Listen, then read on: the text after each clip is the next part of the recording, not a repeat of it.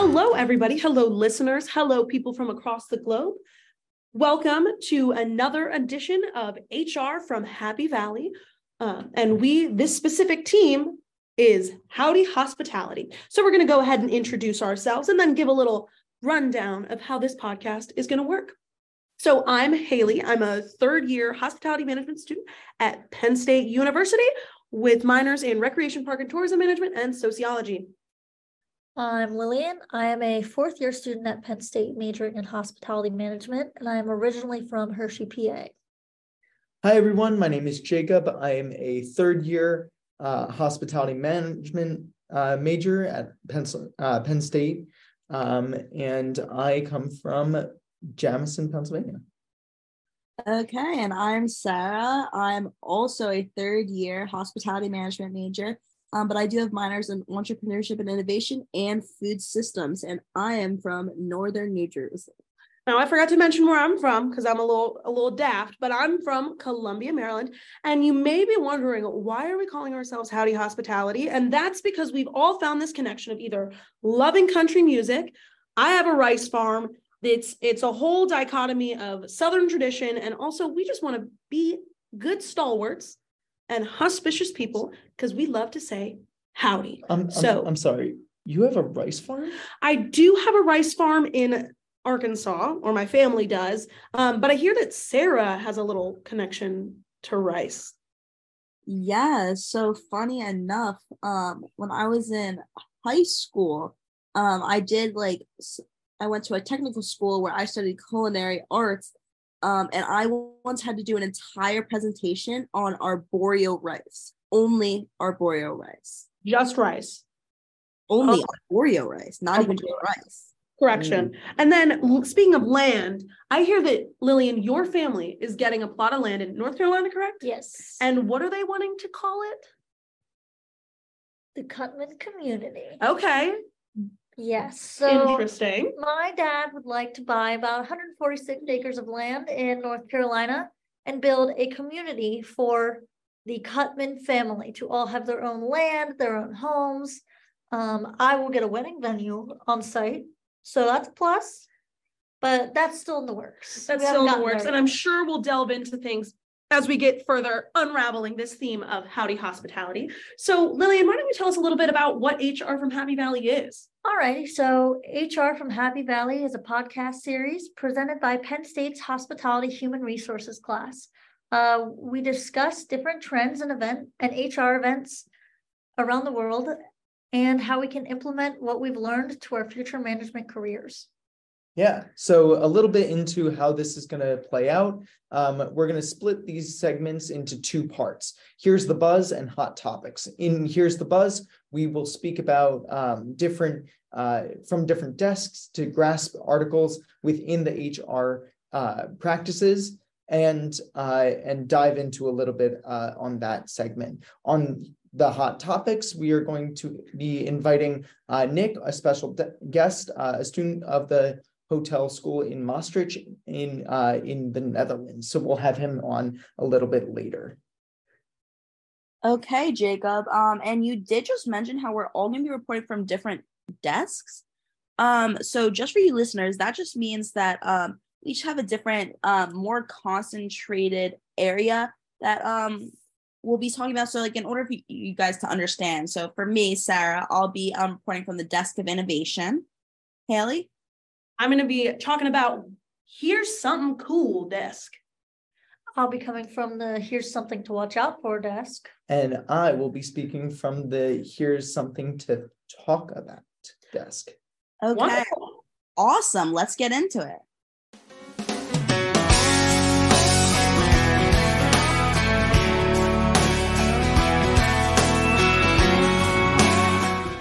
Okay, now I'm coming back at it from the desk of innovation um, with an article called Forget Zoom Calls Remote Work Startups Want to Build a Virtual Office. Um, and this is from Bloomberg by Matthew Boyle. So, in early 2023, Zoom plans to release something called Zoom Spots. And what this would do is act as a sort of water cooler in order for coworkers to have real, quick, and casual conversations um, in this kind of virtual environment wherever they choose to be. Um, So working remotely as a business tends to save money as you do not need to have an office space. Um, however, it does limit that human interaction among coworkers. Um, and Zoom Spots would, would be working to combat that by creating these spontaneous encounters. Um, and the product manager of Zoom actually says the goal is not just to replicate these spontaneous encounters, but to elevate the employee engagement. Um, it has been, yes. I dug my tea into the side. Whoa, whoa, whoa, whoa, whoa, whoa. Um, No, no, no. That song is for Carrie Underwood and Carrie Underwood only. and you even got the lyrics wrong. It's not I dug my tea, it's I dug my key. Oh gosh. But now I'm craving sweet tea. Favorite beverage in the entire world. Another link to Howdy Hospitality. I mean, Chick-fil-A makes a mean sweet tea. McDonald's Wait, makes I mean did you say sweet Mc- tea. Did you say McDonald's? Arizona sweet tea. Yeah, wait, wait, wait. but- Did you say McDonald's? I did say McDonald's. Well, that's actually really funny because that goes into my desk in my uh, topic of today. My topic uh, and my desk is something to talk about. So uh, we're talking about how youth uh, employees are not loving it at McDonald's. Um, uh, sorry, that's just for me. Um, but over uh, the article that I was interested in was uh, McDonald's franchises were uh, franchisee was fined for child labor law violations. Uh, over the past year, we've seen a lot of violations regarding youth uh, uh, employees of major food chains, McDonald's being no exception. This franchisee uh, violated child labor laws and found that more than 100 minors ages from 14 to 15 years old were involved. Uh, inst- this establishment was fined around $60,000 for, uh, for their negligence. But this isn't the only type of other big fast food companies that were hit with such, uh, such violations. Dunkin' Donuts, Sonic, Dairy Queen, Chick fil A, Burger King are also uh, components of this. So, why is this becoming such a problem? Um, is it because of COVID? Uh, is it because of there's not many people in the labor market right now?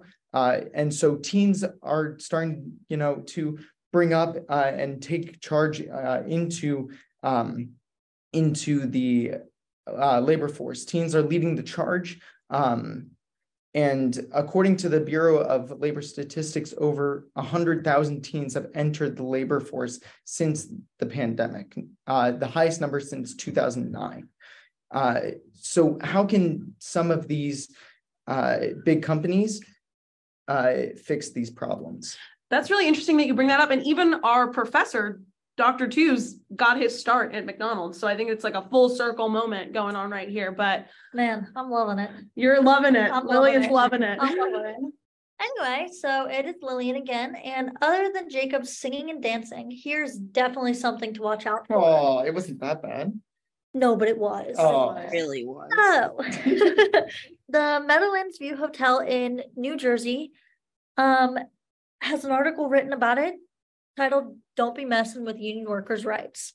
So, the Meadowlands View Hotel accused a housekeeper of skipping key parts in her day to day job duties. This resulted in an unlawful firing that got, got the union involved. Meadowlands View Hotel also decided to drop their health insurance, leaving their employees without coverage for more than six months. The union's concerns were heard by the National Labor Relations, and then they ruled in favor of the union on all counts. And once the union got involved, the hotel was required to reinstate her, her in her position. Put sweetly by the writer of my article, the lesson is clear. Don't be messing with the rights of union members. Don't be messing with the rights of union members. This is in New Jersey. Don't be Uh-huh. messing with people from New Jersey, Especially their drivers. their drivers. Guys, guys, this is starting to feel a little personal with the Jersey slander. Oh my God. I mean, y'all, y'all don't even pump your own gas. But aside the point, we're gonna go ahead and end on a sweeter note. So here is something cool that I think y'all will really find interesting. So this is an article from Inc. magazine by Tony Scherba, who's the CEO and founding partner of Yeti. So those cool coolers and tumbler cups. And this is all about how um, philanthropy and incorporating volunteer efforts into your employee performance um, is really beneficial. So he goes through 10 ways your organization benefits from volunteering. So first there's community connectivity, um, but I'm not going to go through all 10. So community connectivity, new skill development. So You'll often see people flourish as they uncover new skills through volunteering, team bonding, some networking going on, which is my favorite aspect of the hospitality industry in itself. It's a great way to get people connected um, through different organizations, through all these different things, enhancing your company's core value, um, helping recruit talent and retain employees, more work experience, and to have these new business opportunities. So the program that they started um, was called Yeti Gives, where they help two small nonprofits a year design an app 100% pro bono, meaning free.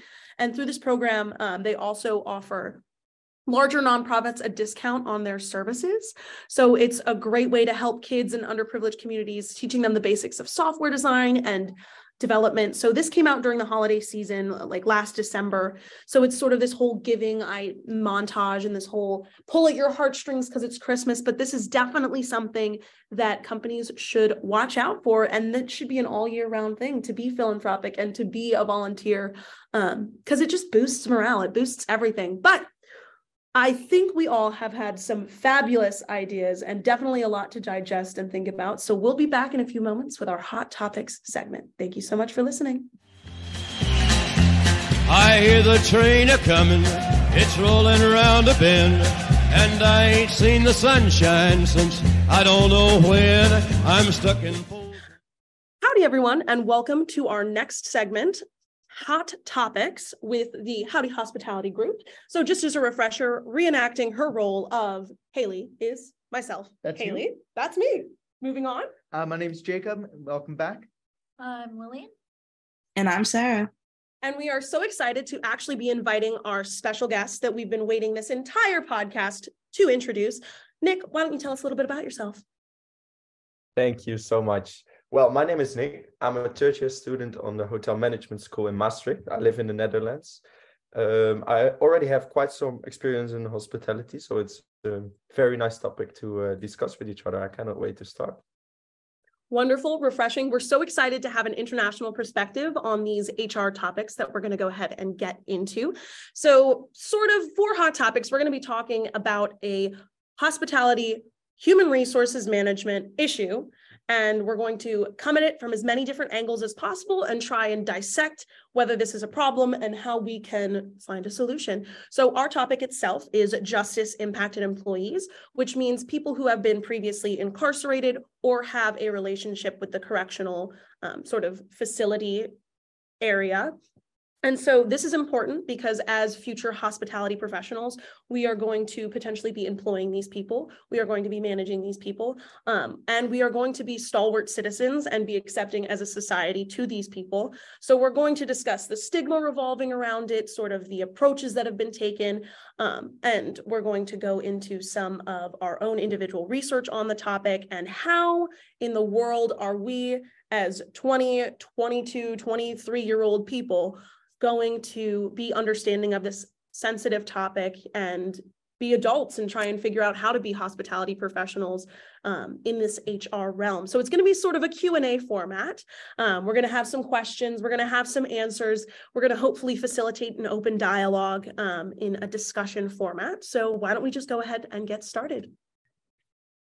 Now we're going to hop into the meat and potatoes. So we are going to go through and discuss what we as individuals have brought through our research, through our understanding, through everything um, to try and approach this. So why don't I throw the reins over to Jacob and you can get us started. Well, let me get on this horse. I uh, want to paint a picture for you guys. I want to uh, set the scene for you. You are a manager of a business, and John, a 28 year old male, uh, comes to your place of of employment uh, for an entry level position. He's dressed well, personable, articulate, eager to work, and he says that he is a fast learner. He seems to be perfect uh, for the job.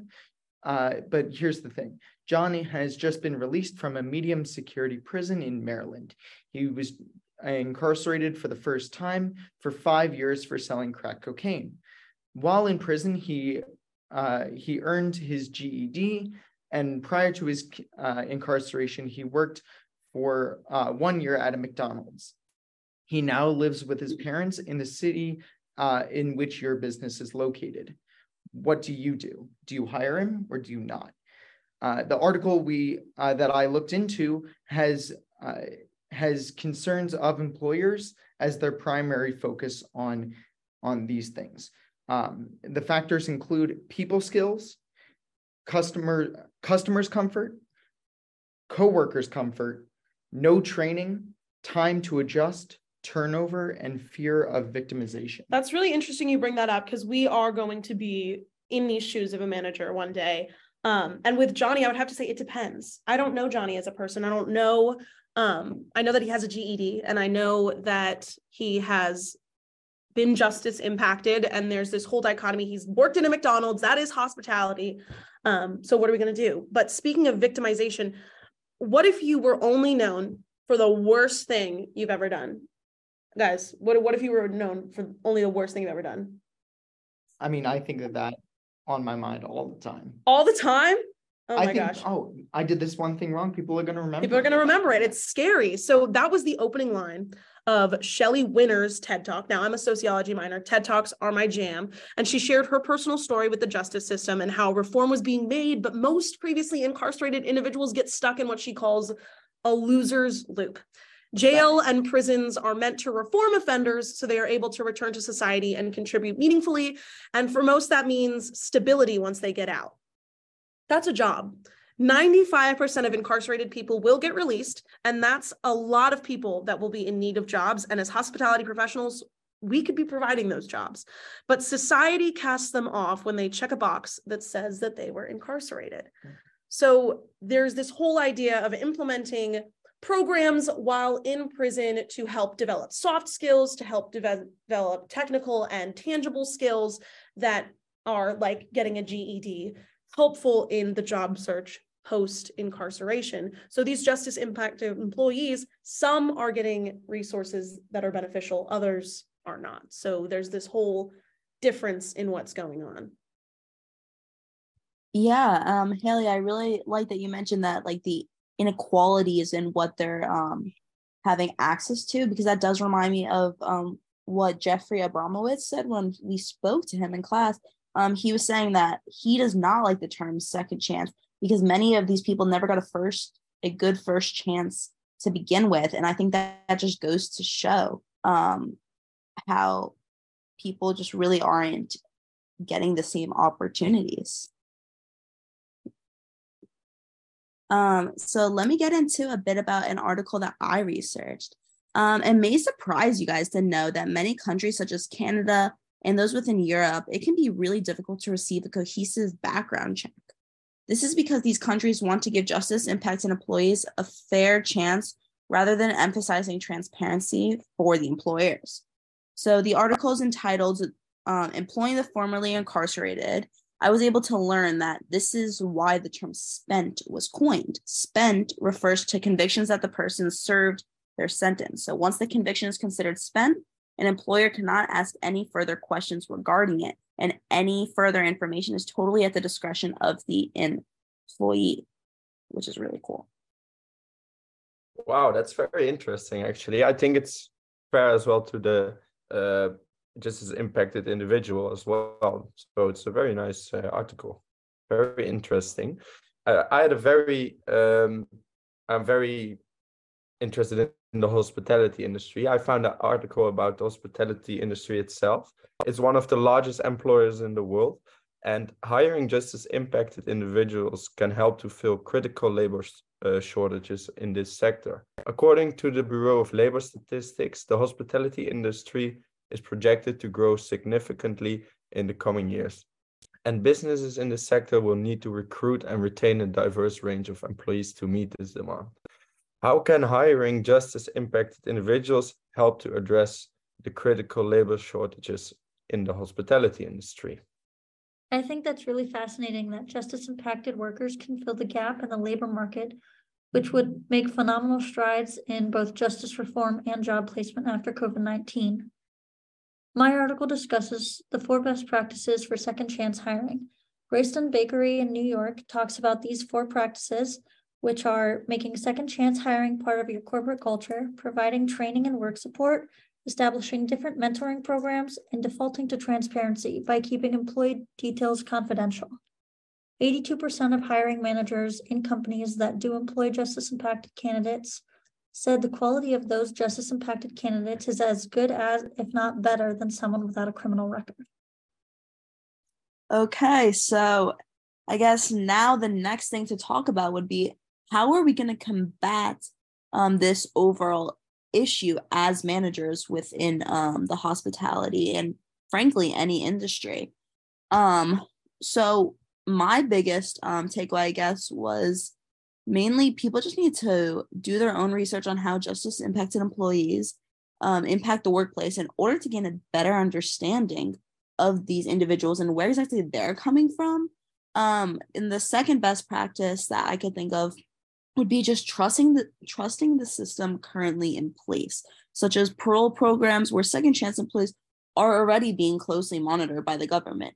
Um, so you know they're already being tested in all of these different aspects. You know, and maybe within just trying to create a little more structure by getting a job, like I believe Haley mentioned before.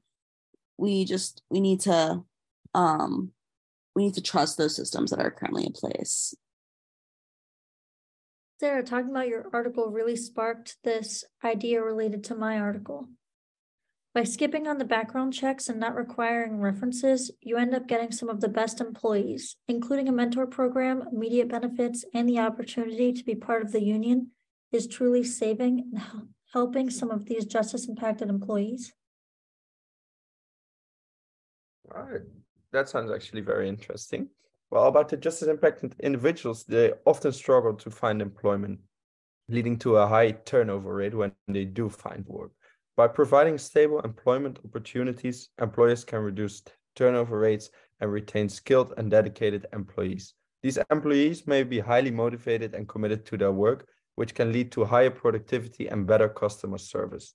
Additionally, the loyalty and commitment of justice impacted employees can lead to lower turnover rates, which can save businesses money in recruiting and training costs. Another potential solution is to provide training and support for justice impacted employees to help them succeed in their roles. This may include mentoring, job coaching, or access to educational and training programs that can help employees develop new skills and advance their careers. By providing these types of support, businesses in the hospitality industry can help to set justice impacted employees up for success and increase their chances of long-term employment and career growth. Yeah, Nick, I think it's cool how like, you know, basically we're both talking about education, but you're talking about education in terms of the employees. I'm talking about education in terms of the employers and it just shows how, you know, no matter where you are, um you need to be educated on on where these people are coming from and how to um, most efficiently incorporate them into your place of business, both for them, but also from a financial standpoint in terms of um, retention and turnover. Absolutely, I think there are a lot of uh, possibilities to uh, to yeah help the business and of course the the individuals themselves. I think you both bring up uh, good points. My article also says the same thing as far as both the justice impacted employees, but also on the employer side as well, uh, in, in the fact of social contact, uh, which is a crucial part of success when employees uh, come out into the work, uh, into the labor force. Uh, if justice impacted employees get a chance to work in groups and participate in programs to help them gather the skills uh, that will make them more successful uh, in their jobs, it will be beneficial not only for the employee, but also for the employer as well. Boy, is it rough to go last. All of these great ideas and all of these um, different managerial solutions and approaches that we all want to take. But I'm referring back to what another industry professional, Robin Ham, said from Mod Pizza when she was in our call with us. Um, this whole sociological perspective of understanding that interviews kind of matter more than what is on a resume or that box that's checked that says that the justice impacted employee was previously incarcerated. But similar to Nick, this whole idea of providing access to training or mentoring programs. And that's what Shelley Winter said in her TED talk that these are things that we can provide in prisons and as employers put resources towards to help benefit um, these people that are taking up so much of the current job market and being able to fill those gaps that Nick was mentioning earlier in his article. So, this whole empathetic perspective in that things happen, it's not going to define you. We're trying to, as a society, move forward and make these great strides. So, with that being said, I think we can move into sort of a lightning round of how how are we going to leave this conversation any different than how we started. So, Mm. five words, your last sentence. What are we doing, Lillian? Make second chance hiring part of your corporate culture. That is beautiful. Okay, Mhm. Jacob. Uh, justice impacted employees are employees and humans. How about you, Sarah? Educate those involved in the um, second chance hiring. Nick? Uh, innovative opportunities to social impact. I'm going to wrap it up with saying we need to practice radical empathy and encourage collaboration, no matter who the person is. Okay, well, we have come to the conclusion. We have reached the final step. I want to give a huge thank you to everyone in this group Sarah, Lillian, Jacob, but especially thank you, Nick, for being with us and bringing that international perspective. And we are just so thankful to have gone through this experiment experience and that you have provided so much valuable insight. So thank you.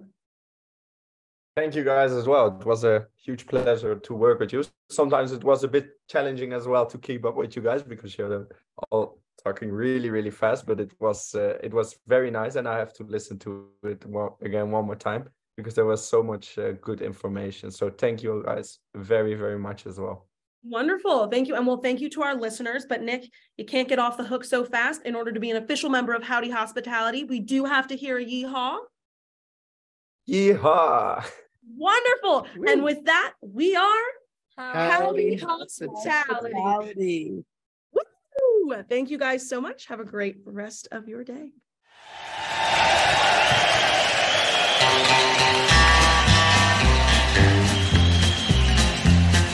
I hear the train a comin', it's rollin' around a bend, and I ain't seen the sunshine since I don't know when. I'm stuck in Folsom Prison, and time keeps dragging on.